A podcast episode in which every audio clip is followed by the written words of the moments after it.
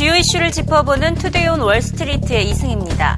미국의 중앙은행 연방준비제도 이사회가 금리를 인상하면서 시장의 불확실성이 제거됐습니다. 하지만 유가 폭락이 이어지며 다우지수는 2% 넘게 하락했는데요. 국제유가가 증시 상승을 짓누르며 이번 주 산타 랠리 기대감에 찬물을 끼얹고 있습니다. 이런 가운데 각국 중앙은행들은 제 살길 찾아서 자체적인 정책을 펼치고 있습니다.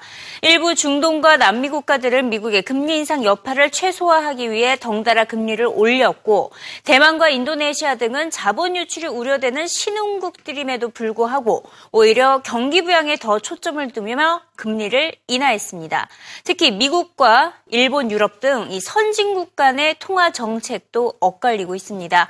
전 세계 국가들의 통화 정책이 divergence, 탈동조화 현상이 본격적으로 되고 있는 것인데 이에 대해서 유럽 중앙은행의 총재였던 장코드 트리샤는 정상적인 현상이라고 진단했습니다.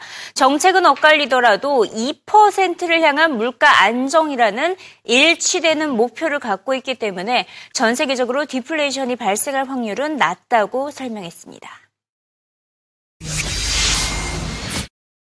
It is very normal that uh, we have divergences in monetary policy because the various uh, uh, countries and economies concerned are in a different position as regards the cycle. The US is in advance for a very good reason. Europe is unfortunately a little late in the cycle because we had to cope with this uh, dramatic uh, sovereign risk crisis.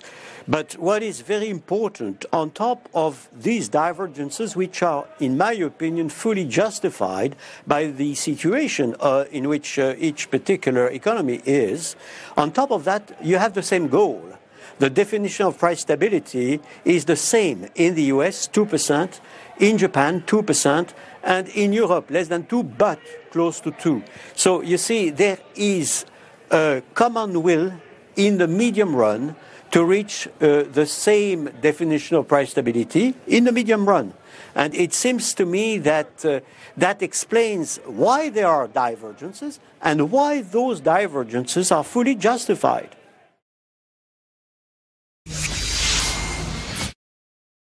미국의 금리 인상에 따라 신흥국에 대한 불안감은 커졌는데요. 예전에 테이퍼 텐트럼이라는 악몽이 있기 때문인데요. 경제 기반이 취약한 신흥국을 중심으로 자금 이탈 위험성이 또다시 커질 수 있기 때문입니다. 이런 가운데 신평세 무디스는 우리나라의 국가 신용 등급을 역대 최고 단계인 AA2로 상향 조정했습니다. 그나마 우리나라의 대외 부채 구조와 재정 상황이 건전하기 때문이라고 설명했습니다. 앞으로 우리나라 시장에서만큼은 외국이 자본이 급격히 빠져나갈 가능성은 낮아진 셈인데요. 하지만 JP모건 자산운용사는 신흥국 전반적으로는 여전히 위험도가 남아있다고 경고했습니다. 신흥국의 운명은 달러의 흐름에 달렸다고 진단했는데요. 달러와의 연동에 민감한 신흥국에 대한 투자는 멀리해야 한다고 조언했습니다. 특히 올해 각각 11%와 3%씩 하락한 브라질과 러시아에 대한 투자를 회피해야 한다고 조언했습니다. What emerging markets cares the most about is not the 25 bips, is what the expectations of hikes will be and what that means to the dollar, because the dollar has been the biggest headwind for emerging markets. So the market's pricing, what, two hikes next year? The Fed through the dots are saying four hikes. Uh, to me, that means that there's potentially more upside to the dollar. And even though I'm an EM guy, I do a lot of work on the dollar because it really has been the big headwind. For instance, you mentioned uh, energy's uh, up uh, today. Mm-hmm. The dollar's down uh, today, right? There's also a kind of a negative relationship that, that goes into, into play. So ultimately, for us, the big question is is the dollar rally done? And to us, we think we're maybe three fourths of the way done, but not quite there. Ultimately, what for us, the big question is to China, right? Is China going to stabilize? We think it is, but there is no leading indicators that tell us that there's a liftoff. And from that perspective, it's very hard to get excited at the asset class level on emerging markets. Having said that, valuations are close to actually August lows, right? So it's not like we're pricing a great environment for emerging markets to begin with, but we're in this kind of no man's land at the asset class level. For us, we're going to be in the asset class regardless. So it's a question of where within emerging markets we're finding.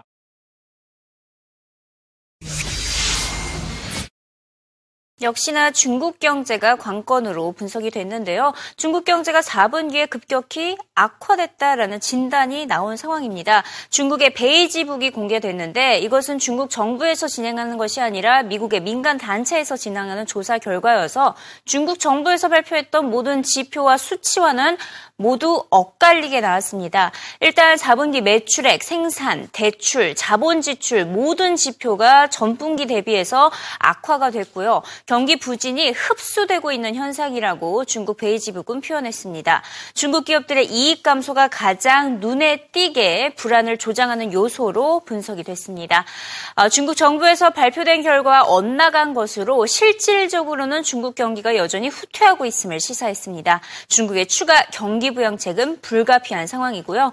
아, 이 같은 조사를 실시한 중국 베이지북의 기관 대표를 통해서 구체적인 조사 결과를 살펴봅니다.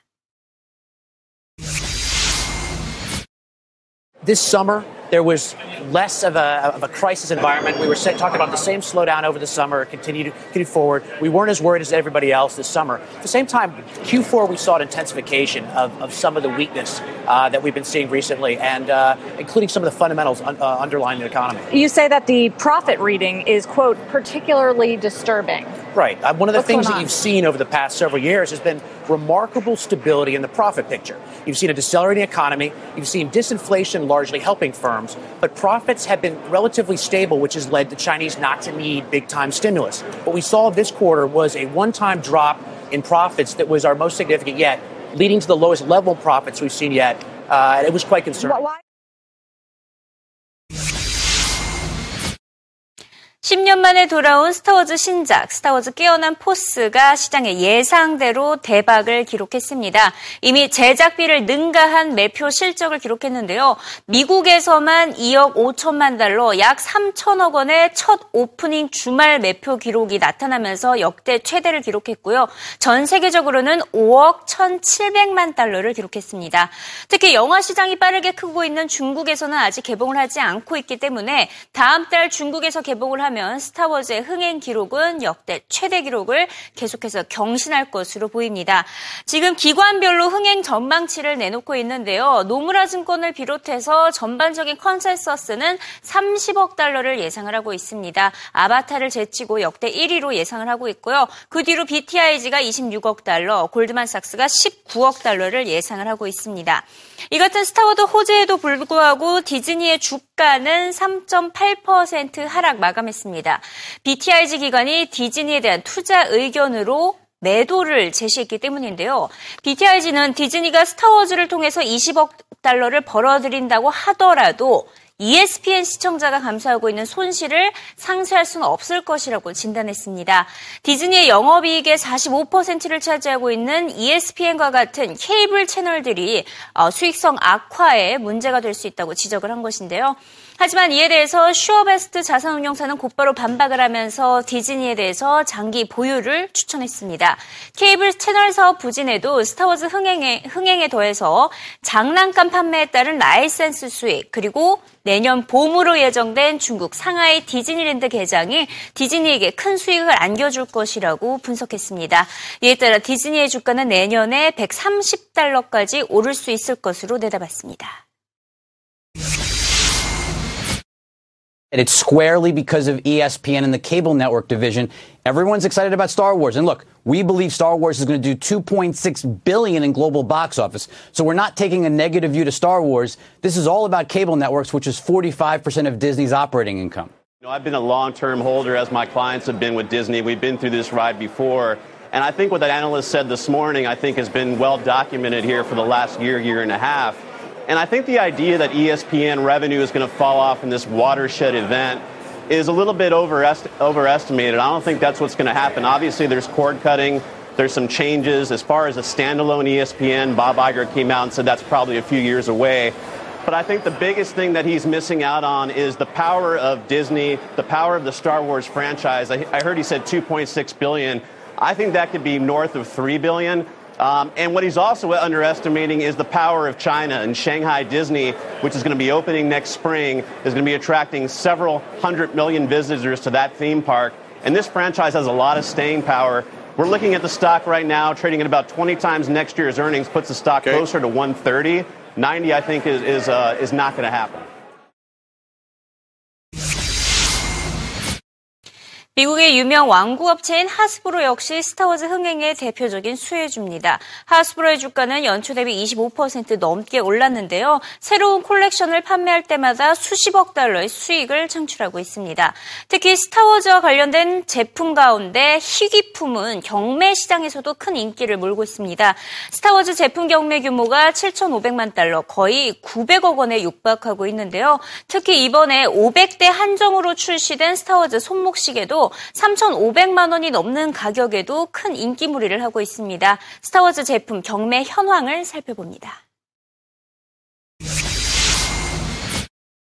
Luke Skywalker figure it was 1978. It was a model made by Kenner with a double telescoping lightsaber. Those were rare, apparently. Just sold at Sotheby's for $25,000. Now, that's cheap compared to the tiny model used in the opening credits of the first Star Wars film, is the so-called Rebel blockade runner. That sold for $450,000 in October. So that's about that twice the estimate. actually used in the movie. That's the one that they used. That, that, you, that looks huge in the movie because they tell. Right. That's why movies. Joe was not a fan. Yeah.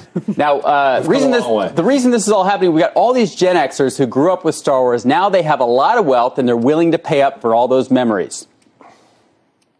A Warhol costs 75 million now. So, and it really it, it, pales by comparison when you consider the magnitude of it. And it's much more recognizable by the public than, let's say, if you got some esoteric, you know, Renaissance painter, you know, that, that is still worth tens of millions of dollars. I mean, everyone remembers Star Wars and they would remember this particular scene. Even the new money has some new products to choose from. The Star Wars watch, this thing right here, made by Devon. It's a California watch builder, which has interwoven time belts, a hybrid electrical mechanical power, and a case inspired by Darth Vader. Check out these bolts on the end. Like Darth Vader. It's got black carbon coating. It's got this cool Star Wars logo on the back. This is the TIE fighter jet wings. You know that, of course, Becky. Huh. How much does that thing cost? This goes for 28,500. They're only making 500, but they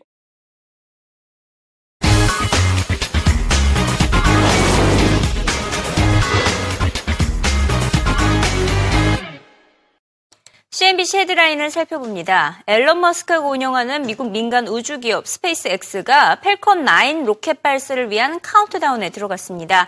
현지 시간으로 일요일 오후 8시 반, 우리 시간으로 월요일 오전 10시 반에 펠컨 9 로켓이 발사될 예정입니다. 지난 6월에 로켓을 발사한 바가 있었지만 발사 직후에 폭발을 했었기 때문에 반년 만에 다시 시도를 하는 것인데요. 상업용 위성 11개를 탑재해서 지구 궤도에 올려놓겠다는 하는 계획입니다. 앞서 아마존의 CEO 제프 베조스는 지난달 우주선 발사 로켓 회수 실험에 최초로 성공한 바 있습니다. 팀쿡 애플 CEO가 정치권에게 쓴소리를 전했습니다. 애플이 편법으로 탈세를 하고 있다, 세금을 회피하고 있다라는 일부 정치권의 주장에 대해서 쓴소리를 직접 전한 것인데요. 정치적으로 말도 안 되는 소리다, 헛소리다, 쓰레기 같은 소리다 이렇게 표현을 했습니다. 미, 애플은 미국에서 어느 누구보다 더 많은 세금을 내고 있다고 반박을 했고요.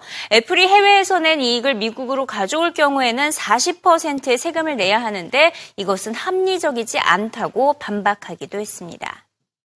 내년에 또다시 그리스 위기감이 조성될 수 있다는 CNBC의 분석 결과가 나왔습니다. 일단 그리스의 시리자 정부가 긴축 조치 보완책 입법을 시도했지만 국제 채권당과 야당들의 반발로 무산됐기 때문인데요. 3차 구조금융 과정에서 거쳐야 하는 산이 여전히 많이 남아있음을 시사했습니다. 남은 자금을 모두 지원받는 데까지 또다시 정치적 불협화음이 예상됨에 따라 내년 금융시장의 그리스 위기가 또 다른 악재가 될 수 있다고 CNBC는 분석했습니다. 금값이 반등에 성공을 했습니다. 하지만 여전히 온스당 1,060달러 수준인데요. 금리 인상에 따른 달러 강세가 예상됨에 따라 금값 약세는 지속될 것으로 보입니다. 에보코와 ISI는 달러 강세가 불가피하기 때문에 연말에 금값이 온스당 1,000달러가 붕괴될 수 있다는 어, 가장 비관적인 전망을 내놓기도 했습니다. 금 시장에 퍼펙트 스톰이 찾아올 것이라는 경고성 메시지가 전해지고 있습니다. It's made me more neutral. The reasoning from yesterday was that it was on those lows based on the dollar strength, which was based on the fact that the stock market was holding in after the rate hike. Now, the stock market is 50 handles lower, so the, the, the tightening cycle may have just changed to a tightening. If that's the case, and I think we'll see some, if we see some more strength in gold, maybe I'll participate then, but right now, neutral. Okay, Jeff Kilberg. So Jim is taking a cautious approach here. He's watching these moves on a day to day basis. Right now, what are the levels you like for gold? Jackie, I think Jimmy's right to be very cautious here. Look at $1,100. That was the level in July we focused on. A lot of volume, a lot of close at 1,100. So I don't get re-excited or engaged on gold until it gets above 1,100. It's still in price discovery mode. December 3rd was that low at 1045, so be careful.